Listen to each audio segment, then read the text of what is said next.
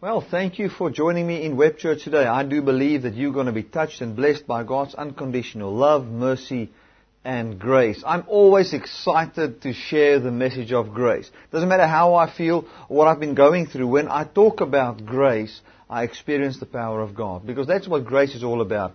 It's all about God's power in your life. Hallelujah. So I want you to get yourself ready for just another Sunday filled with the message of God's unconditional love and grace in this broadcast of Web Church. I would like to welcome all of you. I would like to welcome all the first time viewers of Web Church. I do believe that you're going to be touched and impacted by what you hear today. I just know that many people click onto the website, they get into the archives of Web Church, they get into the Word well, they study the scriptures, and I also believe that lots of those people are tuning into web church that are not belonging to a church or that don't have a grace-based church in their area. So if you're one of those people, I would like to welcome you. I want to say what an honor to serve you with the message of grace. The vision of Dynamic Love Ministries is not to see how big we can grow our ministry. Not that I say the ministry will just remain small. All I'm saying is the vision is not to see how big we can grow the ministry. The vision is all about what Jesus has done for us and to see you established in the message of grace. To serve you with the gospel of grace. That's what it's all about. It's all about serving people. So thank you that you've slotted in that we can serve you today and that we can live the vision that is in our hearts. Now, I would like to just um, read a scripture in Corinthians just to open this up today and, uh, and then we're going to pray. I'm going to show you a, a wonderful, inspiring little video about a five or ten minute clip, and then we're going to go right into worship. Hallelujah. Now let's go to Corinthians. First Corinthians, chapter 1. Now, before I read this, I would just like to um, give a little bit of feedback on the website and what's happening we've started to advertise with some new, uh, with a new search engine, and man, uh, have we been blessed. We've, um, we've had about 400 visits yesterday to our website, and that is just awesome. So it is really growing. God is really uh, using this website to impact the lives of people. You know, if we get 400 visits average um, per day, you get to about 10, 12,000 people a month that, or not people, visits to the website. That will be about four, five thousand different people, up to six thousand different people slotting into this. This is really making an impact in the lives of a lot of people. It's equivalent to a church of 5,000 people at least listening to a message once a week. So God is really using this website and I thank God for that. I'm not saying that to glorify myself or anything like that. It's not about me. It's about the message of grace if this website and everything we do was not about grace, man, it would have just been another website. It could have, man, I could have just sold cars or something on this website. It wouldn't have meant anything. Not that I say somebody that sells cars doesn't mean anything to anybody. What I'm just saying is, uh, in connection with the spreading of the gospel, it needs to be grace. It needs to be the real thing. It needs to be um, the message of what Jesus done for us, not what we must do for God. So I just would like to share that with you. It's really, really going well. And the ministry is growing. We're seeing more and more people being touched.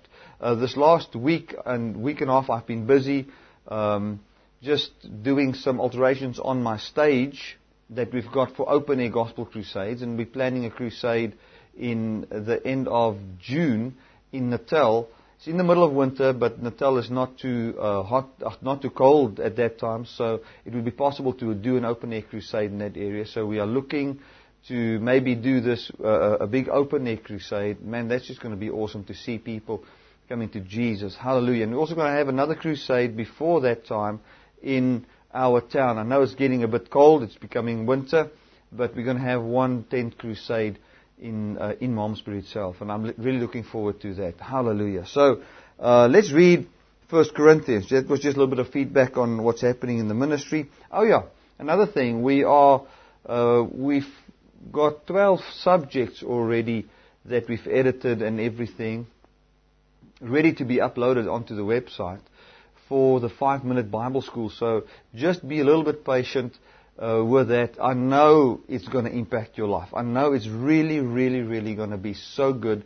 That is, man, that five minute Bible school is so powerful in the fact that it gives you just the nuggets in five minutes and then you go and study for yourself in the Word of God with along certain guidelines and you will hear God speaking to you.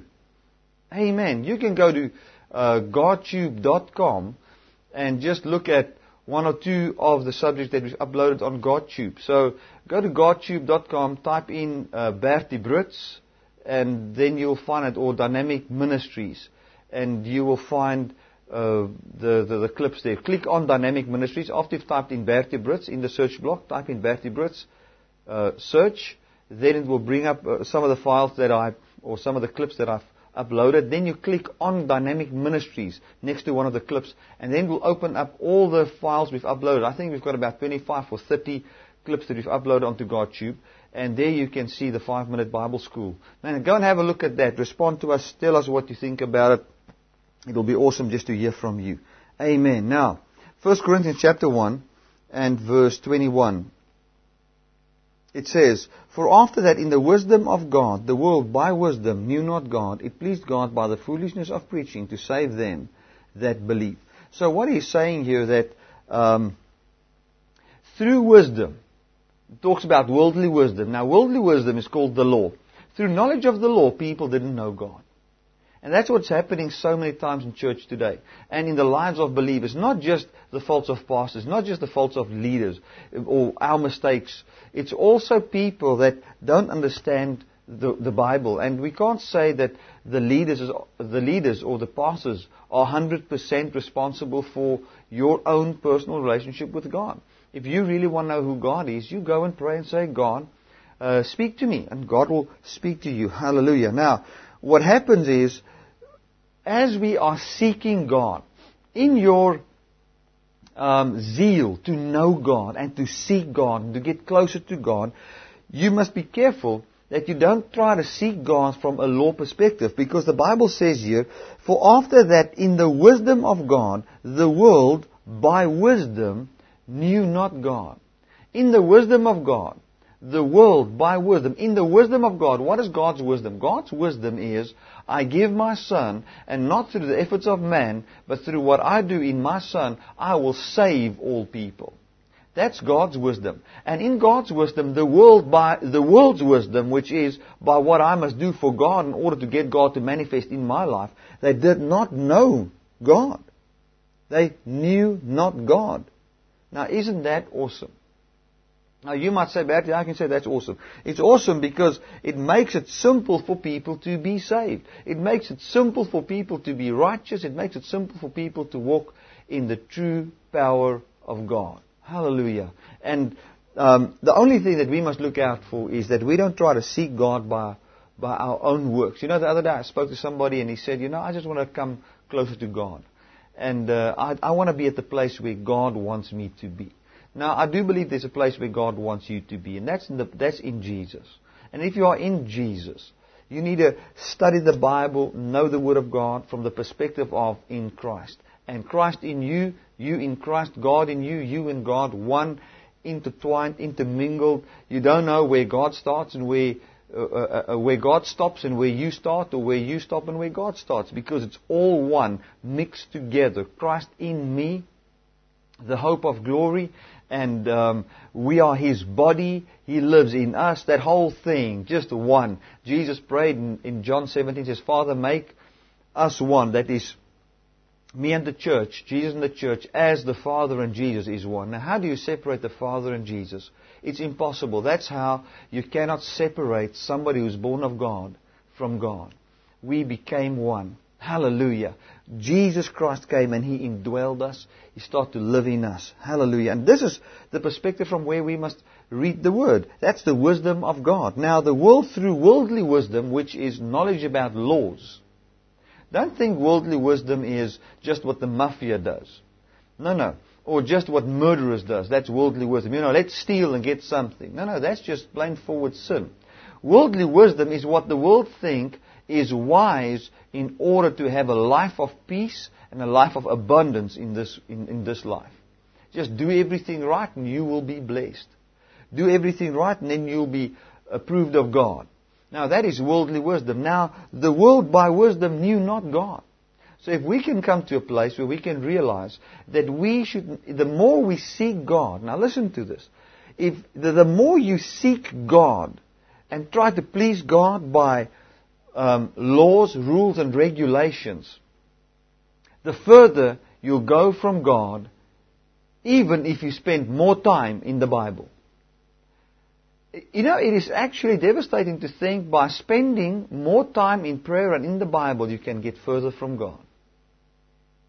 That is, if you study the word from a wrong perspective. Now, let me use another example because I can just feel if some people must hear this, they must say, "Well, this is just too much." Now, listen to this. I'm not saying that we're not supposed to read the Bible. If you was here in the studio, you could just have a look at my Bible and, and how many times I've written in the Bible, how I mock the Bible, how I study the Word of God, I study the Greek, the, the Hebrew, the, the man foundation of every scripture. I, I try to do my best to see the depth of the scriptures to see the message of God's unconditional love, mercy, and grace. So I'm not saying let's not study the Bible.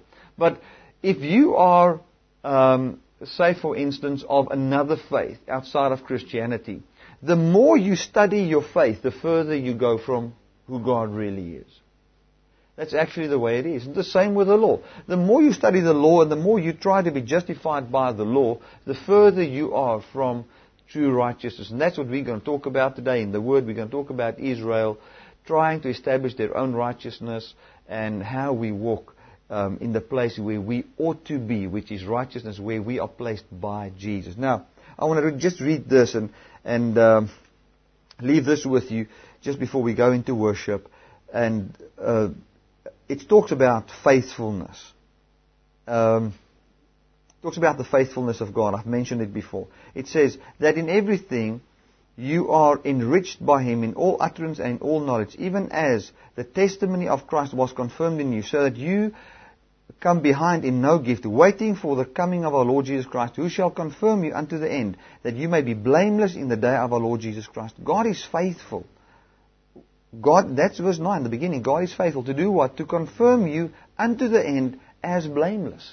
Hallelujah. So God is faithful to stay in the message of grace and to continue to look at you through the message of grace or through Jesus, and not just through Jesus, um, to see the effect of what Christ has done in your life. Amen. Now, 1 Corinthians chapter 4. Now, this is Paul talking about being judged by people. It says, Let a man so account of us as ministers of Christ so what Paul was saying there, he says, if people want to think of us or they want to have an account of us, uh, uh, mentally reason about us and who we are, let them, let, uh, let them account of us as ministers of Christ. So they weren't ministers of Moses, they weren't ministers of the law, they were ministers of Christ, the anointing, the anointed one and his anointing, Jesus himself, and stewards of the mysteries of God. So they were stewards of the mysteries of God, and this is what the Bible says. Um, the mystery that was once hidden is now revealed. It's Christ in you, the hope of glory. It's the whole message about redemption through the cross. Jesus, your representative that obeyed on your behalf, died on your behalf, was resurrected on your behalf, and that is today seated at the right hand of, uh, of God on your behalf, and that will return, and in his return we will receive our glorified immortal bodies. Amen. Hallelujah. Now, let's, um, let's read a bit on there. It says, Moreover, now listen to this. Moreover, it's required of a steward that a man be found faithful. So what Paul says here is, it's required of him that he will be found faithful. Faithful to what? Faithful to Christ and the mysteries of God, which is Christ in us, which is the message of grace, which is the message of mercy, which is the message of God's unconditional love, which is the message of righteousness by faith and not your works, which is the message of, like Paul said, and you can go and read it in Acts, where he said to people to fall away from the law. And of Afrikaans, it's so powerful. It's, it, it literally translates actually to backslide from the law into grace. That's what Paul was teaching, according to Acts 21. Paul was teaching backslide from, from the law into grace. Amen. Now Paul said it's accounted, uh, it is required of a steward that a man be found faithful. Now, there was rumors about Paul going around, especially, um, oh, you can read in many other books, that he was starting to preach circumcision again. And it was not the truth. Now listen to this. But with me, it's a very small thing that I should be, be judged of you or of a man's judgment. Yes, I judge not myself. For I know nothing evil in myself or what I do by myself. Yet I am not hereby justified, but he that judges me is God. Therefore judge nothing before the time until the Lord comes, who both will bring to light the hidden things of darkness and will make manifest the counsels of the hearts. And then shall every man have praise of God. Doesn't say judgment, says praise of God. And these things, brethren, have I in figure transferred to myself and Apollos for your sake. So what he was saying was, he was, him and Apollos, they, were, they came, they preached grace, and they were judged by people, are they true apostles or not, or whatever. He says, it's account of me to be faithful. I'm not going to compromise on the gospel of grace so that, other, so, so that I might be in a high light in your eyes because you put high favor on people that preach the law. Amen. I want to say the same thing. It's a small thing for me to be judged of you. I don't even judge myself. Um, let my judgment be of God. Let God decide if I've been in grace or not. Amen. And I'm not going to try and um, uh, uh, make a compromise between the law and grace. We're only going to preach the grace of God. Amen. Well, after the worship, we're gonna, um, I'm going to speak a little bit about that as well, compromise and the principle by which Christians live, and then righteousness by faith. Amen. Now, we're going to look at a video um, that's about a father that really loved his son, and I think this is a very good picture of Father God, Abba Father, that loved us. His son was born completely crippled and not in his right mind, just like a vegetable. Man, nothing good for for normal people. That's how it looked as well. Just forget about him, put him in an institution. You know, it's over with him. He'll never come right. And um, how this father has loved him, and how the love of the father has made a champion out of this son that couldn't do anything by himself. And the greater the love of the Father was manifested towards the Son, and the more the Son allowed the love, and this is how I see this, and I believe you also see this, the more the Son allowed the Father to love him and to, to live his vision, um, the greater the Father also became in the eyes of the people in the world. So just look at this and let this touch your heart. You know, open your heart, and after that, be going directly into worship because I believe this is such a touching video that after that, you know, I don't even want to say anything. Let's just go straight into worship, and then I'm just going to share more of the Word of God. Just enjoy this. Man, wasn't that just so, so awesome? Just to see the picture of a normal earthly father loving his son in a godly way. Now, I want to just tell you this. The Bible says, if we who are evil know how to give good gifts to our children, how much more will God not, not give us the Holy Spirit? Man, that is awesome. To think what a great gift the Holy Spirit would be if an earthly father, like the man you've just seen, could do what he's done for his son, which is godly. That's what touches your heart. For it is the attitude of the father living in a human being towards his son. But let me tell you something. The sacrifice that father made can never, ever, once, even close be close to be compared with what Jesus has done for you. Hallelujah. That's why I like that song that says, I can only imagine.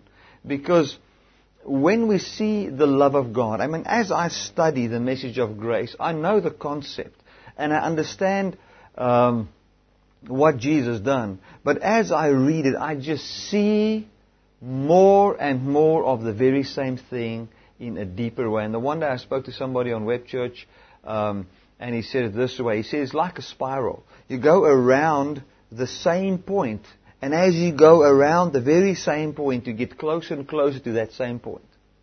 Isn't that awesome? Stephen L. said that from um, New Zealand. And that is just so, so awesome. It's the truth of God that. To think that as we reason around the grace of God, around the love of God, we just see more and more of, of the very same thing in a closer way. Hallelujah. So I want to just say this. As we see that love of God in the scriptures, it is so great that we can never compare it to human love. And look at the great love that Father gave to his son. It is like the love of God. But we can only imagine how great his love is. And as we imagine, as we start to think, and imagine, I don't want to, it, maybe it's got a little bit of a negative uh, connectivity to it, but don't be negative when we use the word imagine, thinking we're thinking up things. Just start to think, how great must the love of God really be? How great, what type of emotion is in the heart of God when He thinks about you and me? What type of a person must he be to be willing to do what is done for you and me? And that's awesome. To me, that's who God is. To me, that is true relationship. That is seeking God. That is not seeking yourself, seeking your effort, seeking your own faithfulness and all of that like we've just shared before the worship. It's not about my faithfulness. It's about His faithfulness to the cross and my faithfulness in how faithful He is towards me. Amen. That is what it's all about. It's about Jesus. It's not about us. I mean, about what we must do for God. It's about what He's done for us. And that, the greater you can make the love of God, the greater you will um, portray God in this world. And the greater God He will be. Uh, not that He can grow or become a greater God. The greater God He'll be in the eyes of people. Let me explain it this way. If that, that son said, Well, Father, you're not going to push my wheelchair, I'm too heavy, and I'll try by myself, and just encourage me, I'm going to try to do it. Just keep on encouraging me, I'm going to try and walk. You know what? That child is never going to walk. And that's just the way it is. He's never going to talk like a normal person. Never. And as you might say, Bertie, but what about miracles? Unless God supernaturally comes and, and something happens, as speaking as an old person, he's never going to come right in a human sense. He's never going to come right. And if that son says, I'm going to try, you know what he's going to do? If he could have run that own thing, the glory would have been to him and not to the Father. But now the Father receives glory because he could carry the Son. He could push the son in the, in, in the wheelchair. He could put him in the boat and pull him over, over the, um, that mile or five miles or whatever they swim in the Ironman competition. You know, he could do that uh, for the son. And as he did that for the son, the son also competed in uh, triathlons in the Ironman competition, like the footage you saw there. And um, he also wrote in, competed, finished the whole thing. Uh, and he also, I'm sure he got a medal, everything. But the glory went to the Father. So allow God to carry you. Allow, and what I talk about that is, don't resist the message of grace. Don't resist the message of unconditional love by saying yes, but this and yes, but that. You are only taking away glory from God. Like that's the way, that's why I am so strict when it comes to uh, finances, for instance. I would say, no ways. I'm not going to take away glory from God. Let God also carry me financially. By saying, I'm not going to say, by my tithes I prosper. I'll give. I'm a giver. But I'm not going to say, by that financial prosperity came. I'm going to say, He carried my poverty even on the cross. And in His, res- in his resurrection, I've been made rich. Amen. Isn't that the awesome gospel of Jesus? That is the gospel. That's what we are studying in Web Church. That is what Dynamic Love Ministries is all about. That is what dynamicministries.com is all about.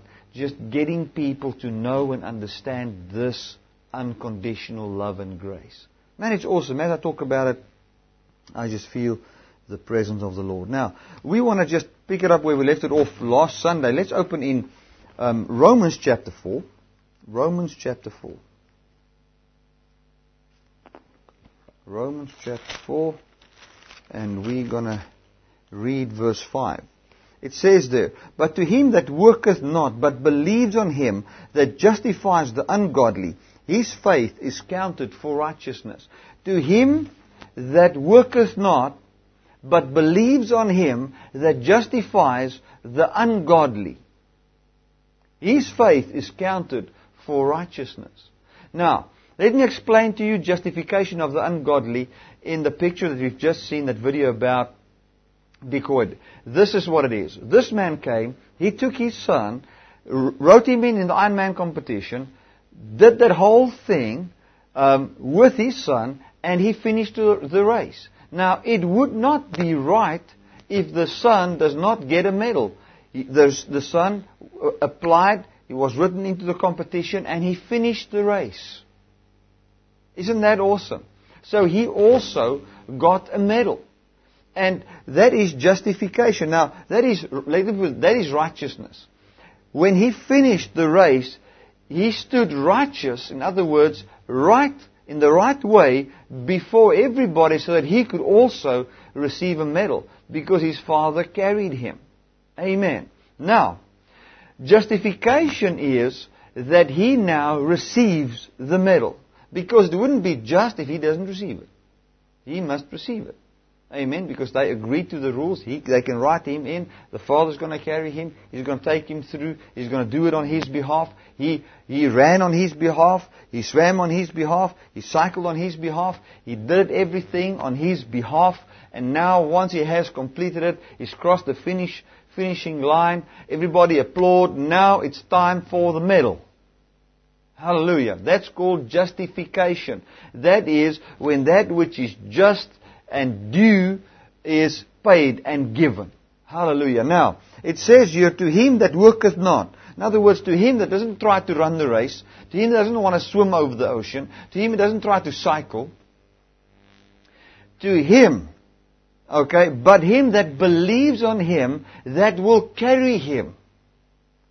And by what the, the person who carries him has done, he will bring unto him the medal. That faith is counted for righteousness. So if you can say, I believe in a God that can take an ungodly person and bless him because of what Jesus has done, and in what Jesus has done, blessing has come to everybody, even the ungodly. If you can believe that, your faith is counted as righteousness. In other words, you are as holy as somebody that has obeyed the whole law and that stands as righteous before God as what Jesus stands today.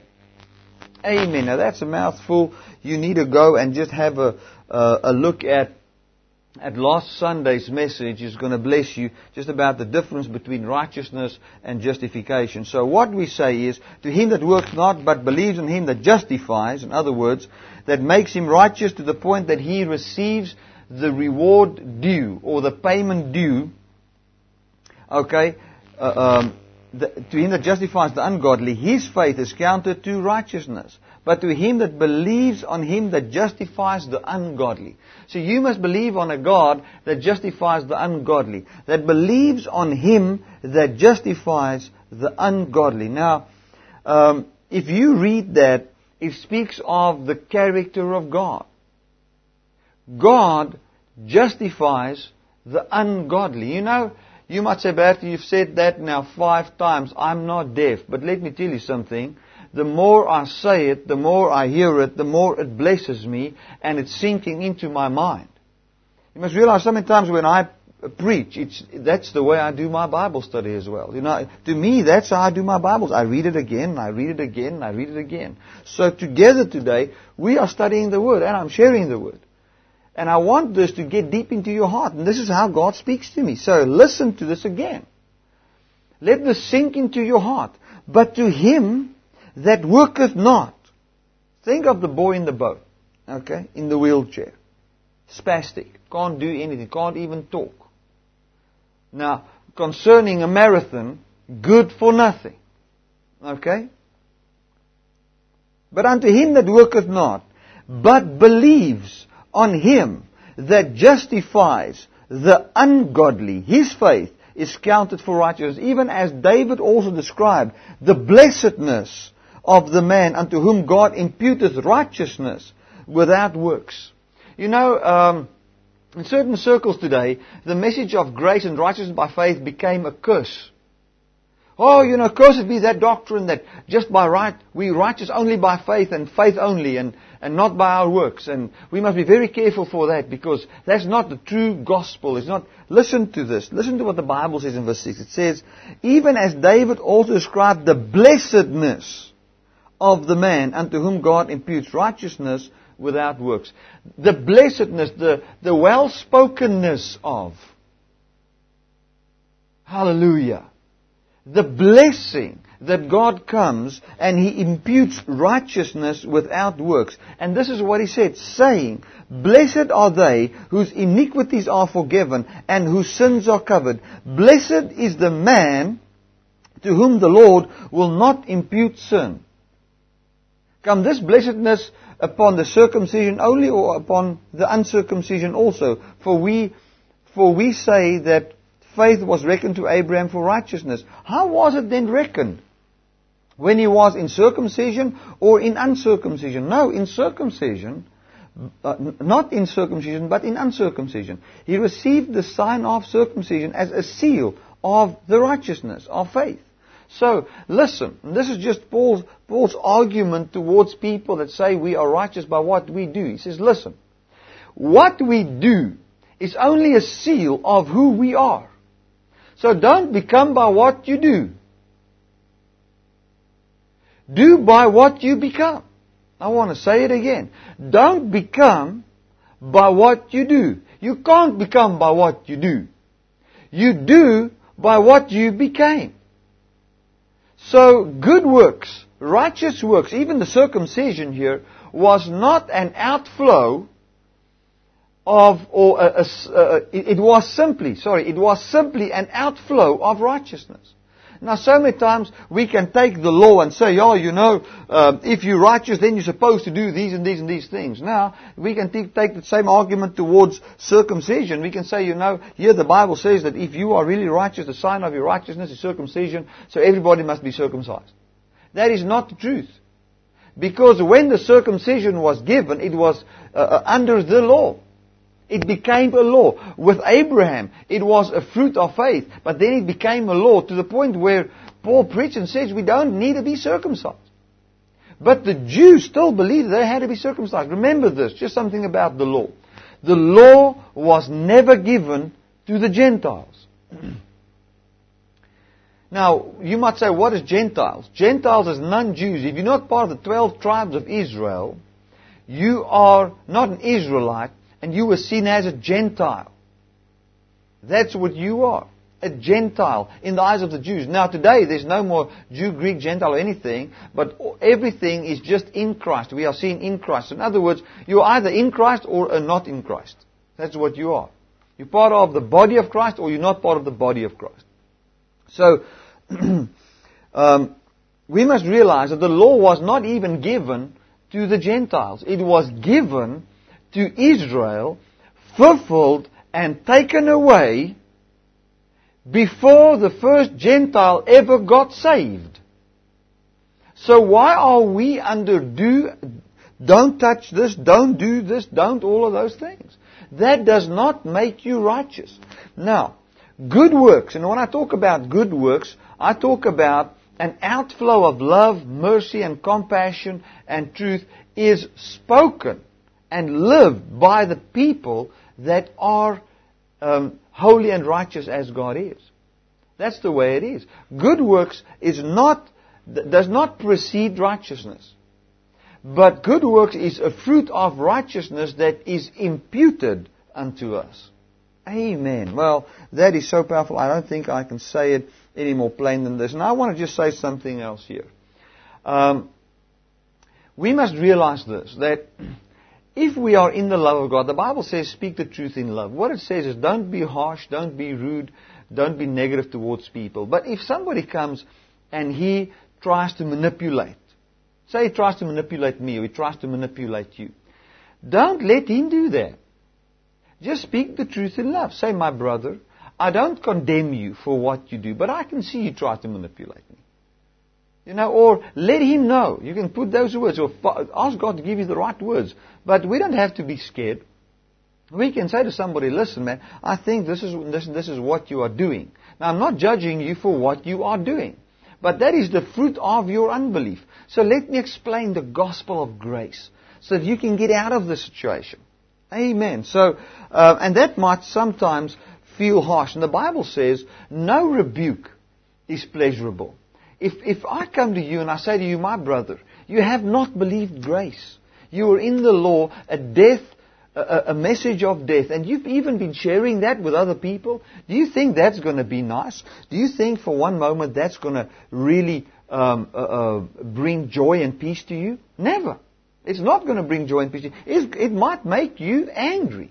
It might say, but I don't want to hear this, for I don't want to be wrong, for my, my, my heart is pure, and I want to just be pleasing to God, and I want to do things right, and I want to believe the right gospel of grace. I don't want to be condemning.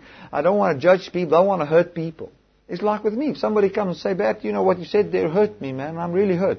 I feel sorry in my heart, and I feel, man, I, I wish I've said in a different way, for I don't want to hurt anybody. And they can come with good advice and say, but listen, this is the way it's going to work. And it's not supposed to, to, uh, uh, uh, you're not supposed to speak this way or do it this way. And then I would say yes. But that rebuke is not nice. Now, remember, when God rebukes us, doesn't rebuke us by giving us cancer. He rebukes us by correcting us through the Word of God. That's how He corrects us. Amen. Now, let's get into the Bible again, into the Word. I want to get too far off the message there. We're talking about righteousness by faith. Now, let's go to Luke 18, verse 9. Last Sunday, I just rushed through this, and I don't want to rush through it. Now, listen to this. And Jesus spoke a parable unto certain which trusted in themselves that they were righteous and despised others. So this is a parable towards people that think they are righteous in themselves. Righteous in what they do. I'm righteous because I've tithed. I'm righteous because I've prayed. I'm righteous because I've fasted. Now this is what he says. It says, Two men went up into the temple to pray. The one a Pharisee and the other a publican. The Pharisee stood and prayed thus with himself.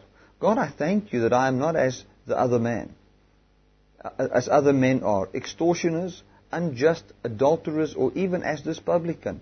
I fast twice a week, I give tithes, and uh, tithes of all I possess. And the publican, standing afar off, would not lift up so much as his eyes even unto heaven, but smote upon his breast, saying, God be merciful unto me a sinner.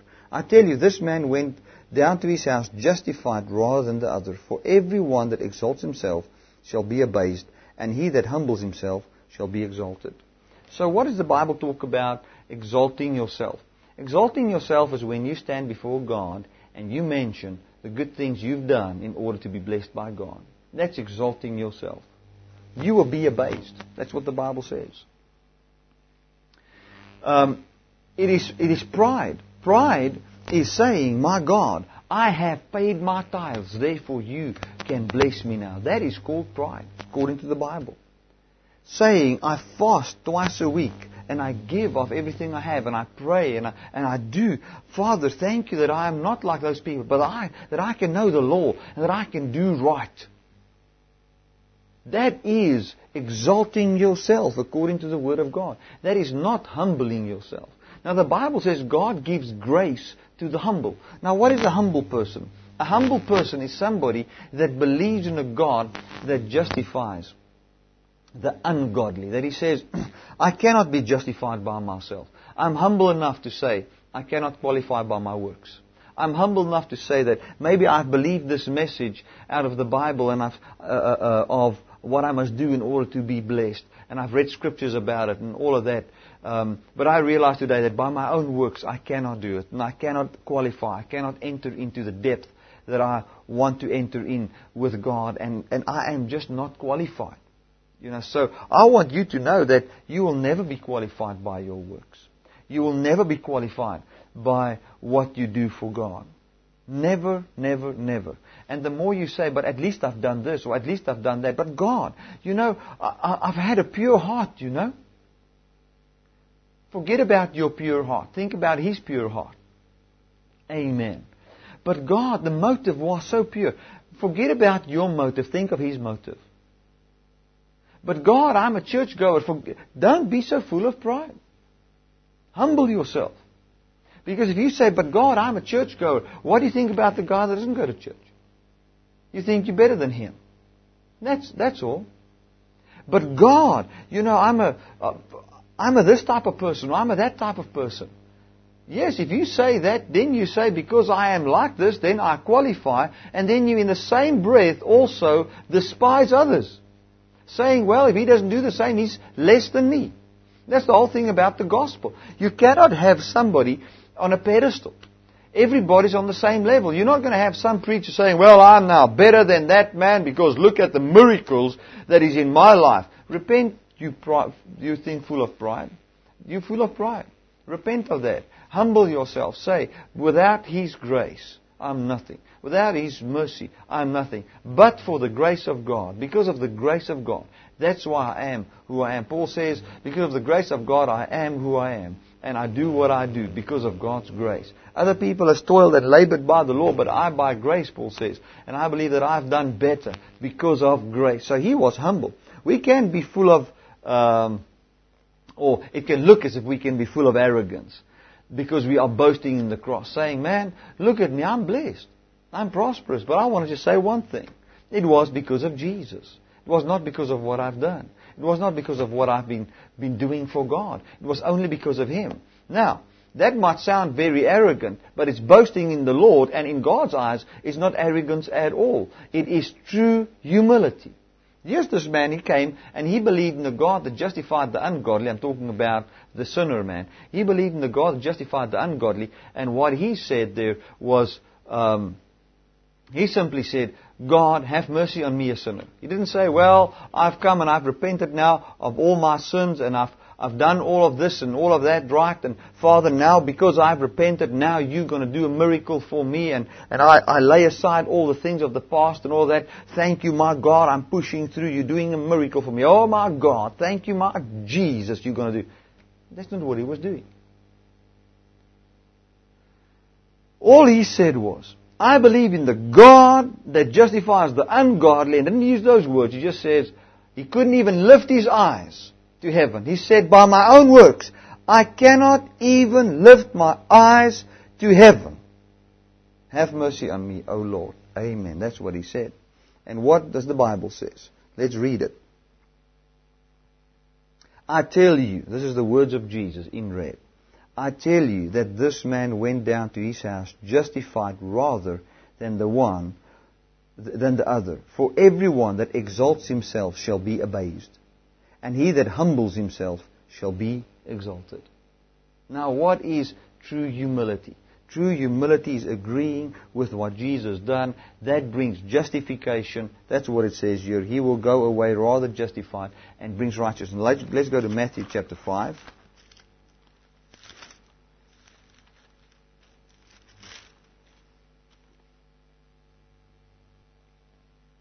And we're going to read from verse 3. It says, Blessed are the poor in spirit, for theirs is the kingdom of heaven. Blessed are they which mourn, for they shall be comforted. Blessed are the meek or the humble, for they shall inherit the earth. Blessed are they which hunger and thirst after righteousness, for they shall be filled. Blessed are the merciful, for they shall obtain mercies. Now, what does he say here? Blessed are the poor in spirit. The poor in spirit is those who don't say, by what I do I qualify. Because the Pharisee was not poor in spirit. He was rich in spirit. Lord, look at who I am. Thank you. And he even thanked God for that. You know, religion looks so right, but it's so wrong. He came, thank you, God, that I am not like that man. And then he said why he saw himself better. For I tithe, for I do this, for I have done that. And in the eyes of God, he said, you are self-righteous and you will be abased. You will be humbled. And the other one came, he didn't say anything. You know what that man should have said? He should thank you, God, for, uh, thank you, God, that we are the same and that you have given me this revelation that me and this other guy, we are the same. And that I've got this revelation that you've given to me by grace. Just because you are good. And I thank you, my God, that you are revealing it, and you've revealed it to this man. And that's why he, he is here today as well, to come and say that you are such a good God, that you also uh, will have mercy on his sin. Because there might have been many years when that sinner was full of pride and said, well, I don't have to go to the temple and pray, I'm okay. That's pride. But when he went and said, there's a God that can have mercy on me, a sinner, and treat me better than what I deserve, that man was contributing to who God was. He was giving glory to God. For you to say today, Jesus saves sinners, He makes sinners righteous, He justifies the ungodly by saying that you are giving glory to God. Hallelujah. You are poor in spirit. If you say that, that I mourn under the law, I don't want to be under the law, this law doesn't bring life to me. Blessed are the meek. Who, who's the meek? It's those that say, not by what I do, but why, but why, but by what Jesus has done. Matthew 15, 22. I want to read that. This is going to bless you. Matthew 15, verse 22.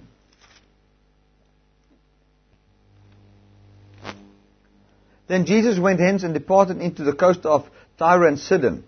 And behold, a woman of Canaan came out of the same coast and cried unto him, saying, Have mercy on me, O Lord, thou son of David. My daughter is grievously vexed with a devil. Listen to this. But he answered her not a word, and his disciples came and besought him, saying, Send her away, for she cries after us. and he answered and said, I am not sent but unto the lost sheep of the house of Israel. You see, she was calling, she was calling, she was calling.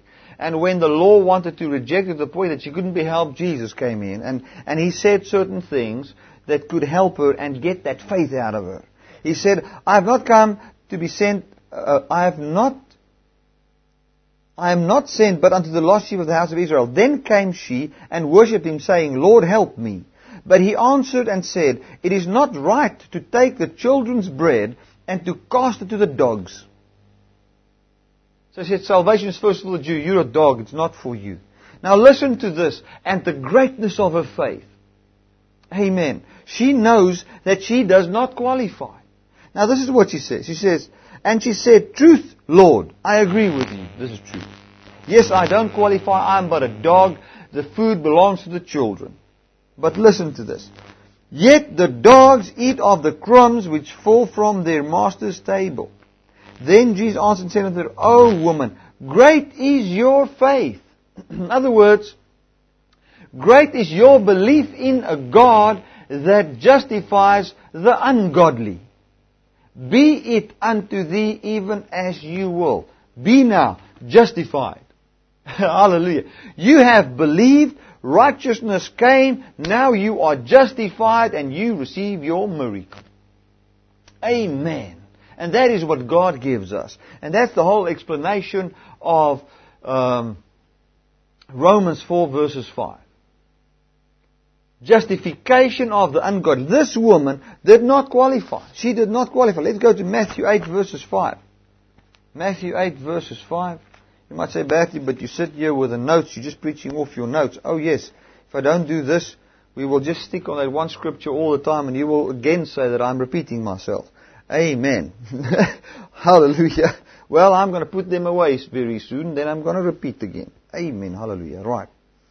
It says in Matthew 8 verses uh, 5, And when Jesus was entered into Capernaum, there came unto him a centurion beseeching him. Now, centurion was a Roman, uh, uh, a Roman soldier over a hundred.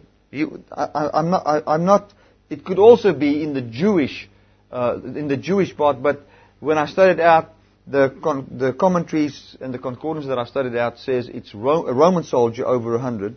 Okay, now listen to, to this. And Jesus was coming to Capernaum. There came unto him a centurion beseeching him and saying, Lord, my servant lies down sick at the palsy, grievously tormented. And Jesus said unto him, I will come and heal him.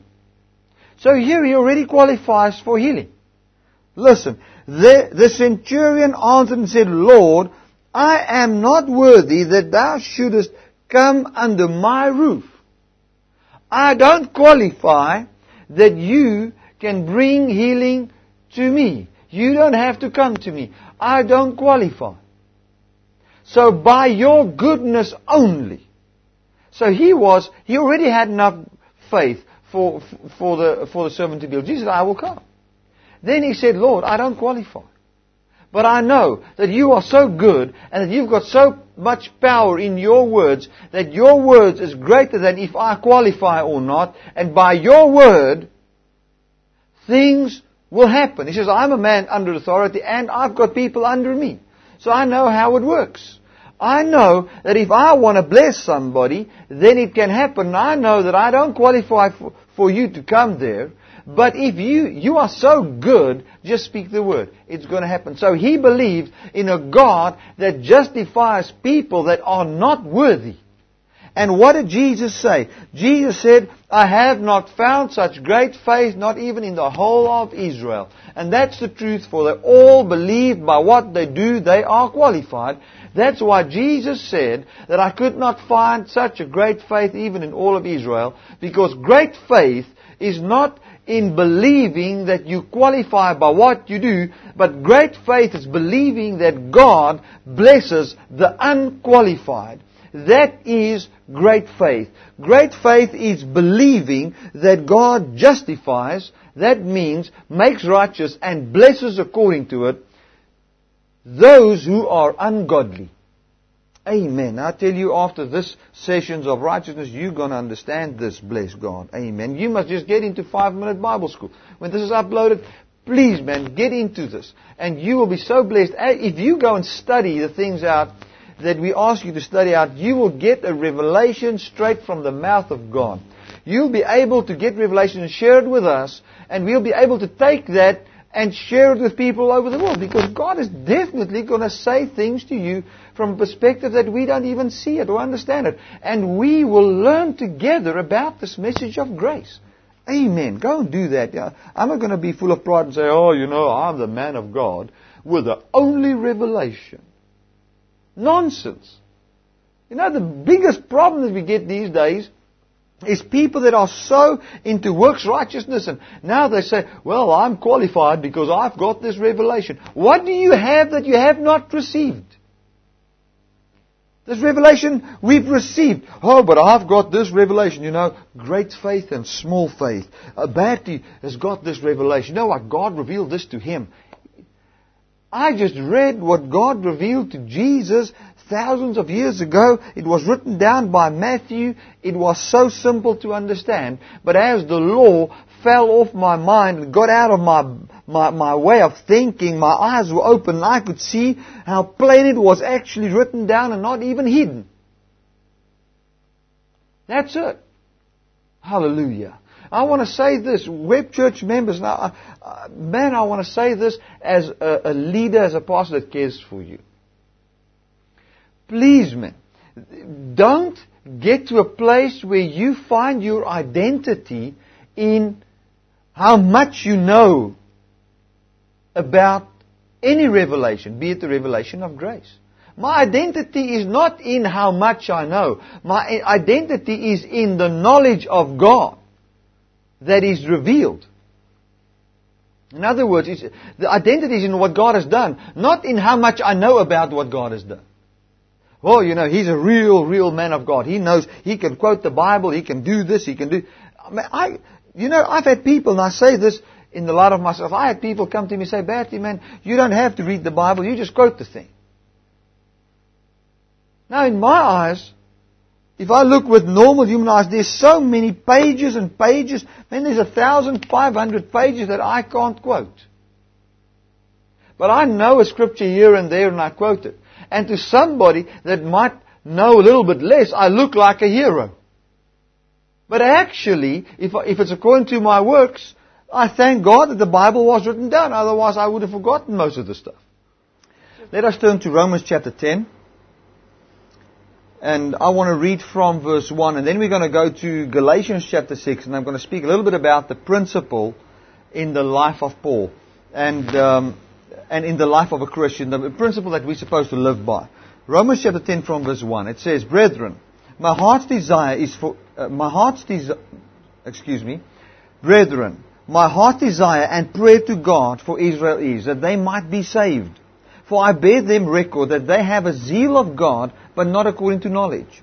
For they, being ignorant of God's righteousness, and going about to establish their own righteousness, have not submitted themselves unto the righteousness of God. And there we can clearly see what true submission is again. Submission, true submission, true humbleness, is to be submitted to God by agreeing with what Jesus Christ has done for you. By saying, not by my works, not by my own righteousness. Now listen to this, and this is very, very important, because when you study the Bible, you can also, there are words like knowledge, righteousness, uh, righteousness, judgment, condemnation, all those things. It's got certain meanings, and when we read it, we should see it in the same light. Now, when it talks about knowledge here, and the knowledge that does not produce righteousness, it talks about the law and it talks about, about works righteousness. Listen to this. For I bear them record. This is now uh, Israel and the Jews and the law, law people. It says, I bear them record that they have a zeal, they have a zeal of God. They have a zeal of God. But the zeal of God that they have is a zeal for the law. But their zeal is not according to knowledge. In other words, what, uh, uh, what type of zeal do they have? Why is their zeal not according to knowledge? Although they've got a lot of knowledge about scriptures. Their knowledge was in the law. But knowledge about the law and knowledge about what you must do for God means nothing to God. It simply means nothing. We're going to see that in Galatians 6. It means nothing to God. You can say, Barry, how can knowledge about scriptures doesn't mean anything to God? That's what it says. It says they had a zeal of God, but not according to knowledge. Why? For they being ignorant of God's righteousness and going about establishing their own righteousness through knowledge of scriptures and of laws and of rules and regulations. And through that knowledge, they thought that they would attain unto the righteousness of God, but God said they know nothing. For when you know something in the eyes of God is when you know that you are not justified by what you do, you are not justified by your works, you are not justified by how much you pray, you are not justified by if you tithe, you're not justified by if you if, if you fast twice a week, you're not justified if you walk right, talk right, live holy. You are not justified or made righteous by that. And the more you know about, and this is, this sounds contradictory, but I want you to know this. The more you know about how you must live in order to be righteous before God through how you live, the less you know. That's it. The less knowledge you have. For you go about establishing your own righteousness. For Christ is the end of the law for righteousness to everyone that believes. Moses described the righteousness which is of the law, that the man which does these things shall live by them. So you will only live by the law if you can do the law.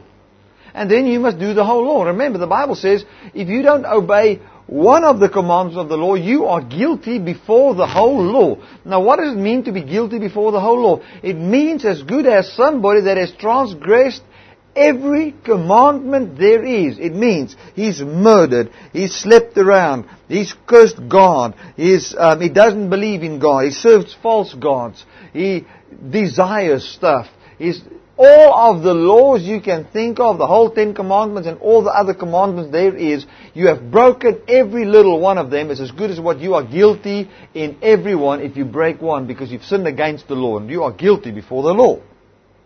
That's it. You don't qualify. And if you don't qualify, uh, the wages of sin is death.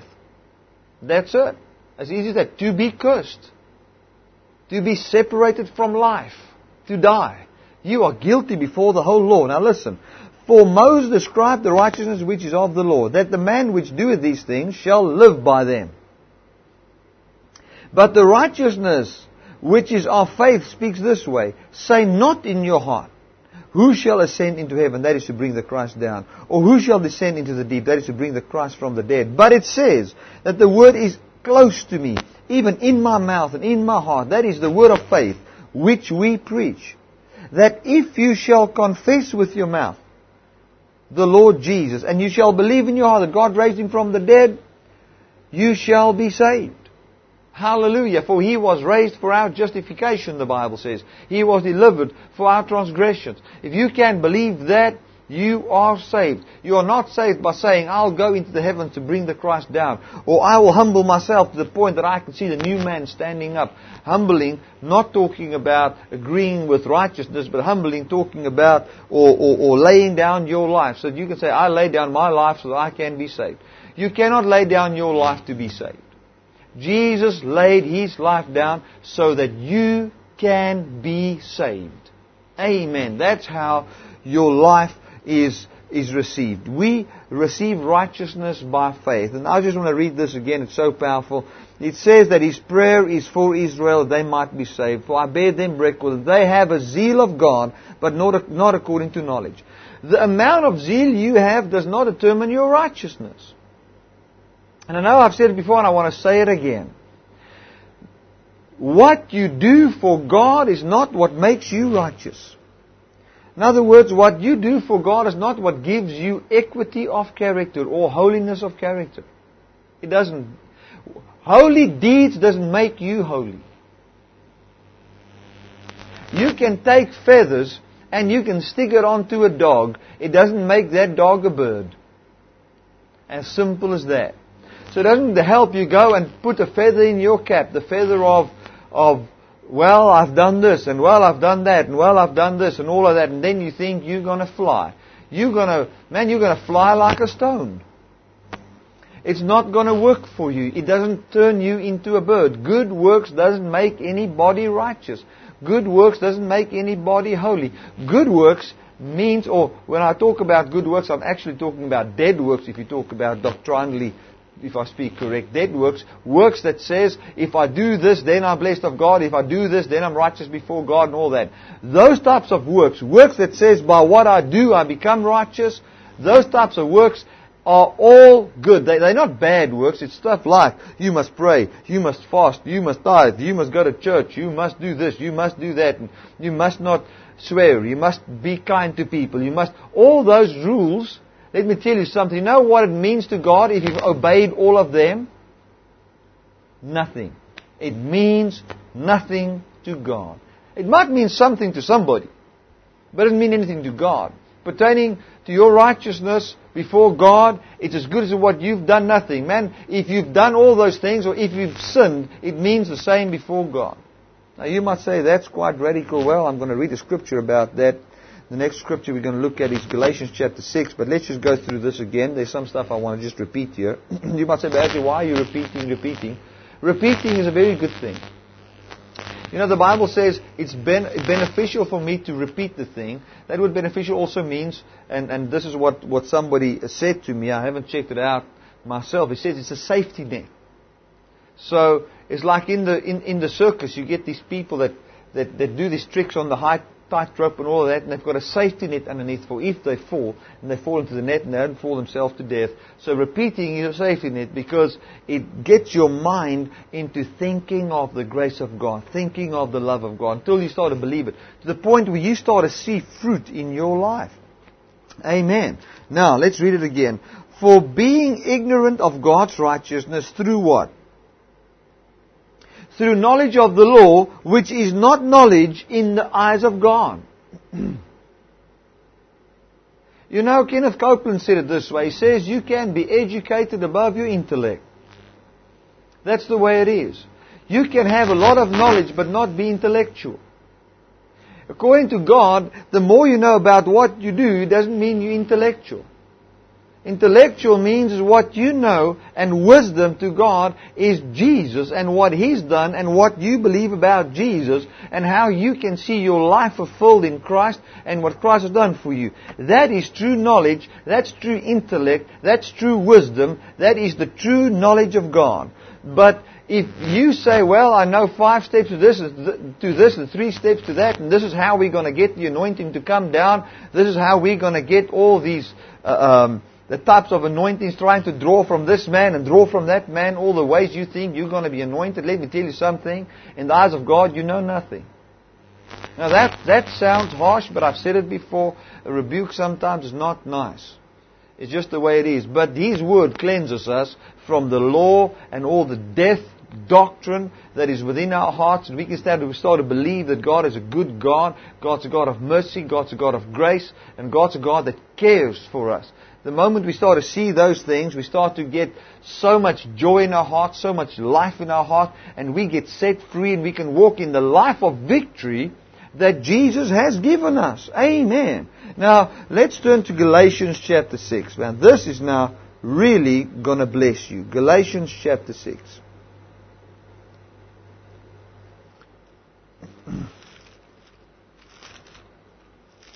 I want to just say it again. I've, I know I've said it before.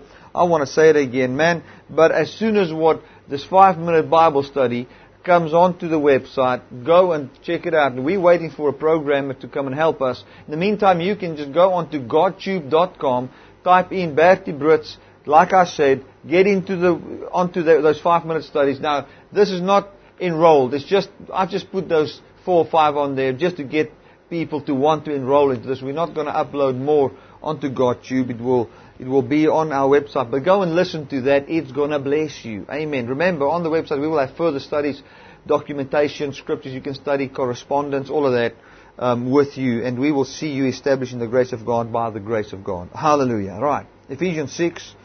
Uh,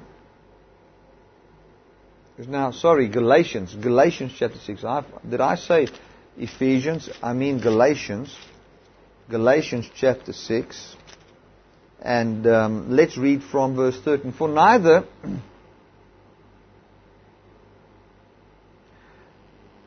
Let's go to verse 11. You see how large letters I've written unto you with my own hands. As many as desire to make a fair show in the flesh, they constrain you to be circumcised. Only lest they should suffer persecution for the cross of Christ. Now listen, what Paul was saying here is, the moment you come to a place where you say you don't need to do things in order to be righteous, you're going to suffer persecution. That's it. So I want you to, to, to look to look into the into your own life. I, I, if you are persecuting somebody because he's saying you don't need to do these things, only believe on Jesus Christ, and you're persecuting him for that, maybe you're in the same um, boat as the Pharisees can be. It says, as many as desire to make a fair show in the flesh, they contain you to, uh, uh, they constrain you to be circumcised, only lest they should suffer persecution for the cross of Christ. So they only said, listen, you must be circumcised, because if you're not circumcised, then they're going to be persecuted for they are saying, why aren't you seeing that these people are circumcised? And they're preaching circumcision, because circumcision was the thing in the law that you had to do. You must remember, um, I almost want to say above. Uh, you're not supposed to lust and you're not supposed to desire and all those type of things in the law was the law that says you must be circumcised. That happened just after birth in the life of an Israelite. He was circumcised just after birth on the eighth day. It was a law that had to be done. Abraham was almost killed by it because he didn't do it. So that was the law of all laws, was you must be circumcised. Otherwise you're not part of the covenant of God. That's what they believed. So, um, you, if you weren't circumcised, you weren't seen as a true Israelite. You weren't part of the covenant of God. You weren't blessed. None of those things. You had to be circumcised. That's what they believed with all their heart. Now here was people, and, and the gospel that Paul was preaching was, listen man, you don't have to be circumcised. He was preaching to Jews, saying to them, you don't have to be circumcised. Man, it's almost like saying to people, you don't have to go to church.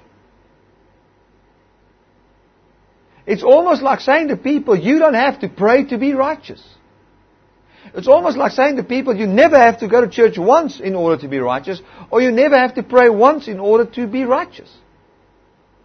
It is something that just boggles your mind that is, like I said before, like Prophet T.B. Joshua said, it's too lofty for a carnal mind.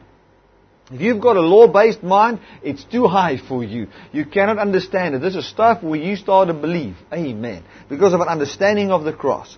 Right. Now, what he says here, about the circumcision is that that law, you want to only implement it so that you can make a fair show in the flesh. In other words, that by your works you look good to certain people. And Peter fell in the same thing and uh, uh, uh Paul rebuked him. Okay, now, for neither they themselves who are circumcised keep the law.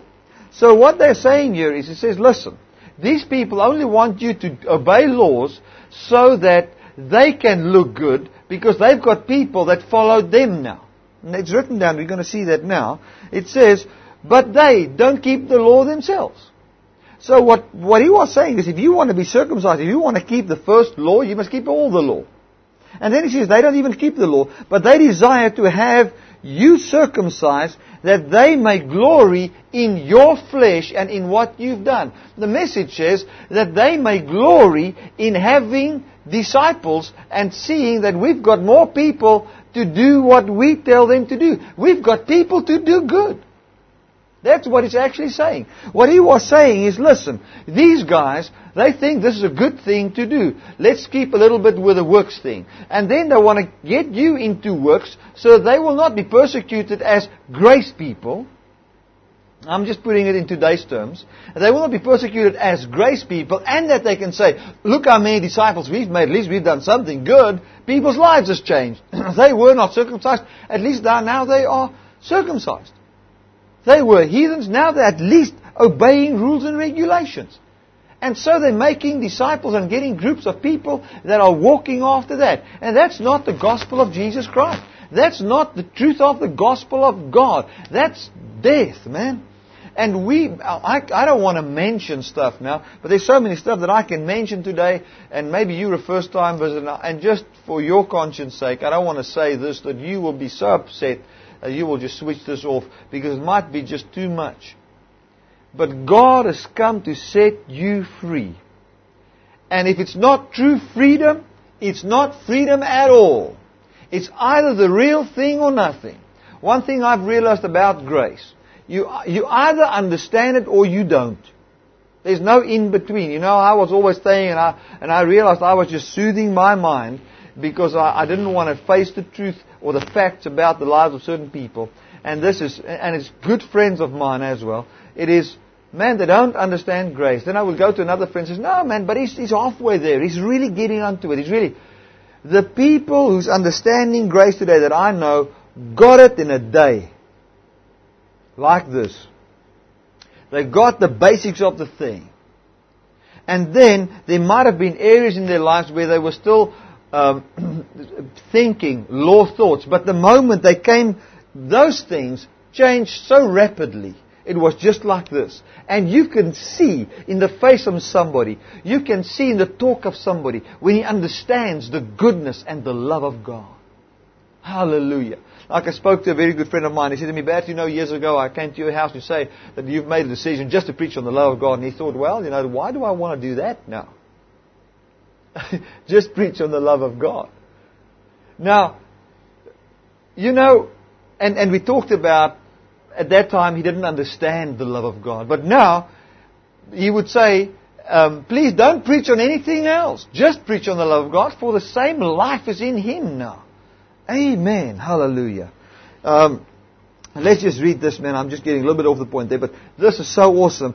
Um, let's read on. It says, For neither they themselves who are circumcised keep the law, but they desire to have you circumcised that they may boast in what you've done, in the good thing you've done. But God forbid that I should glory save in the cross of Jesus Christ by whom the world is crucified unto me, and I unto the world. So if, if he wants to glory, like I've explained, true glorying is glorying in the cross. For in Christ, listen to this. And this scripture is mind blowing, it is heart touching, ever changing. Uh, uh, ever changing in the sense of it will ever, forever change people's way of thinking about God. For in Christ Jesus, neither circumcision avails anything, nor uncircumcision, but a new creature. So, when you are in Christ, this thing about Jesus now, when we are in Jesus, neither, let me put it this way. When we say we are not justified by our works, but in Christ, neither circumcision. Now remember the context in which we are saying this. What would the reader of Galatians understand under neither circumcision or uncircumcision. Neither obedience to the law or disobedience to the law means anything to God. Man, that's a shocker. Hallelujah. Even as I say it right now, I feel in my mind that is a shocker, but let me say it again. For in Christ Jesus, neither circumcision, because circumcision was obeying to the law, neither circumcision nor uncir- neither circumcision avails anything, nor uncircumcision avails anything means gets you anywhere. When we're in Christ, neither your obedience to the law or your disobedience to the law gets you anywhere. So what it's actually saying, obedience or disobedience, the same thing. If you obey the law, it means as little to God as what you disobey the law means to God. It means nothing. Now that is a shocker, and it, but it's the truth. It is the truth of God. If I have done everything right according to the law, you know what it means to God? Zippo, nothing, zero. It doesn't mean anything to God. What God is looking at is, do you believe on the God that justifies the ungodly, like I've explained? Do you have the faith that the centurion had that says, I am not worthy, but God will speak the word?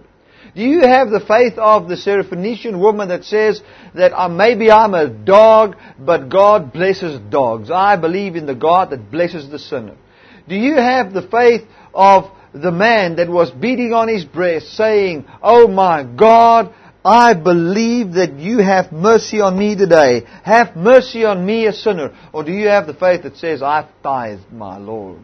Therefore I'm going to be blessed. I fasted twice like the guy in Luke 18. What type of faith do you have? Great faith or small faith? That's the whole thing. Faith, true faith says, don't say, I will go up into the heavens to bring the things down, or I will humble, I'm going to go down into the earth to bring the Christ up. You cannot bring the anointing down or up in your life. Forget about it, please. And every teaching you've ever heard about bringing the anointing up and bringing the anointing down by what you do for God, let me tell you, throw it out the window. Forget about it. It's not the truth.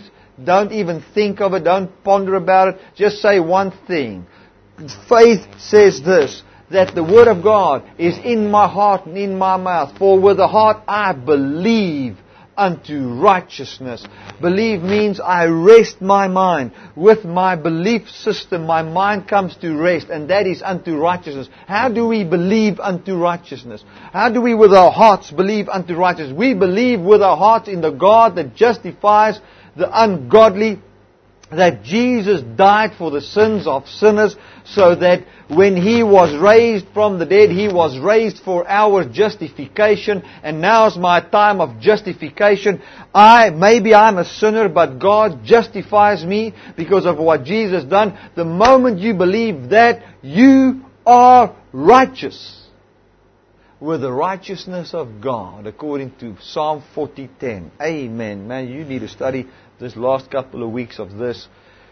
You know, in, in the, when I, when I sit in the studio and people edit the stuff, and I listen to the Word of God as, as I preach, you know, I will hear Wessel here with something, Elise with something, Annette with something, and then as I hear the Word, it blesses me.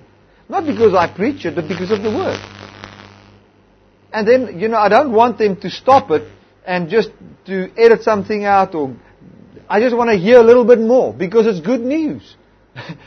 you might say, Bertie, but that sounds vain. You listening to your own message. I've got good news for you. It's not my message. It's God's message. Hallelujah. Maybe through my mouth. But I don't care through whose mouth it comes. When it's God's message, it's good news. Amen. So don't be ashamed to preach to yourself. Don't be ashamed take this word and to share it with yourself. Don't be ashamed to, to, to, to, to, to read something again and again, to write it and to read it back to yourself. When you record your own voice, listen to it, whatever. I don't care what you do. It's not by what you do. It's about grace. Do you have the message of grace in your heart? And I know if you're in Web Church and you've been here for a while, man, you either, if you love grace, you'll stick with it, and if you don't like it, you will leave. But we don't want anybody to leave. We want you, please stay here. We want the grace of God to enter your heart, enter your life. And we want to see the life of God explode in you. Like I said, you know, you can see in the face of somebody when he's heard grace. You can hear in his voice. You know, there's a, there's a guy from um, Australia, Piet. And a couple of months ago, uh, I spoke to him about a certain scripture and we shared. And, um, and in, in a month or two, two months I think it is, he, he really got such a hold of grace. Oh, hallelujah. He got such a hold of grace. And now, when I see the change in his life, his whole vocabulary changed. The, the way, not that he was swearing and all, all, of that, but he's talking about the grace of God. He's talking about the life of God. He's preaching it. He's sharing it. Like another man from Potch. Um, his name's Johan. He said to me, Bertie, you know, I want the number of a certain preacher because um, the only man that preaches grace in our town is him. And he got a hold of grace a month or two ago as well. And he's preaching it because life has come to him because the, the revelation, this revelation changes you. It brings you to a place where you want to share it. Now, if you've got this message of grace and you don't want to share it, man, don't be condemned. Just get more of it. Amen. You'll see the Word of God bearing fruit in you. Now, it says here, for neither, verse 13 again, for neither they, uh, for verse 14, sorry, verse 15. For in Christ neither circumcision avails anything nor uncircumcision, but a new creature. Now verse 16 that I'm ending off with. And as many as walk according to this rule or principle. What rule or principle? The principle that says neither obedience to the law or disobedience to the law means anything, or obedience to the law or disobedience in God's eyes is equal. But a new creation is what avails something in the eyes of God. They that walk according to this rule, peace be on them. Hallelujah. And mercy upon the Israel of God. Those who believe that, they're the Israel of God. Those who walk by that rule, what rule? The rule that neither obedience or disobedience to the law means anything to God. That means if I've been obedient to God, it counts as many points as what I've been not obedient to God, obedient to the law. There's a difference between obedience to God and obedience to the law. Um, one day I'll talk about obedience and explain it. but um, obedience to the law, and if I have uh, um, missaid it previously, I, I, might have said obedience to God. I, I didn't mean obedience to God. It's supposed to be obedience to the law. Obedience to the law and disobedience to the law counts the same point. That means if you've been obedient to the law, it means the same to God. It counts as much as disobedience. It means nothing. It's just nothing. What means something is, are you recreated in Christ? That means, are you in believing what Jesus done for you? Amen. Do you believe that um, God justifies the ungodly? If you believe that today, it means something to God. And then unto you peace. Hallelujah. Let's end off the last time. Romans 5. And this has just excited me so much. Romans 5, verse, verse uh, Uh, 425. It talks about Jesus, who was delivered for our offenses and was raised again for our justification. Therefore, being justified by faith, we have peace with God through our Lord Jesus Christ. Amen. You know how many people don't have peace because they don't experience justification by faith. They don't believe that God justifies the ungodly, but that God blesses the obedient to scriptures. God blesses the obedient, the obedient to the gospel, the obedient to the message of grace, those who are faithful to the message of grace, like I said in the beginning of, of the service. Hallelujah. Amen. Amen. Now, we're going to play out with that video clip that I've shown in the beginning. I would like you to enjoy this. And um, if you've got any prayer requests, just write to us. It will be wonderful. Write to us. We will answer. We will definitely answer your email person. Well, I will not do it personally, but I'll definitely going to read it and definitely going to pray about it. And the secretary will write you a letter. Amen. But I will definitely personally pray over your request that you have, and we will correspond with you. Amen. So uh, do that if you've got any prayer requests. I would love to pray for you. And I'm going to do a prayer right now, and then we're going to play out with this video clip. Enjoy this. Remember the cell group afterwards. Amen. Father, I thank you that I can pray for people that's been watching me all over the world right now. Thank you, my God, that we can just pray, uh, uh, preach this message of grace over them. I pray that, that everybody that is sick will be healed right now from sickness in their body. Depression leaves people. Uh, a, heart that's just broken down leaves people and they receive the peace of God right now. In Jesus' name, I speak God's peace over you. Amen. Hallelujah. Just enjoy this clip as we uh, end off this service.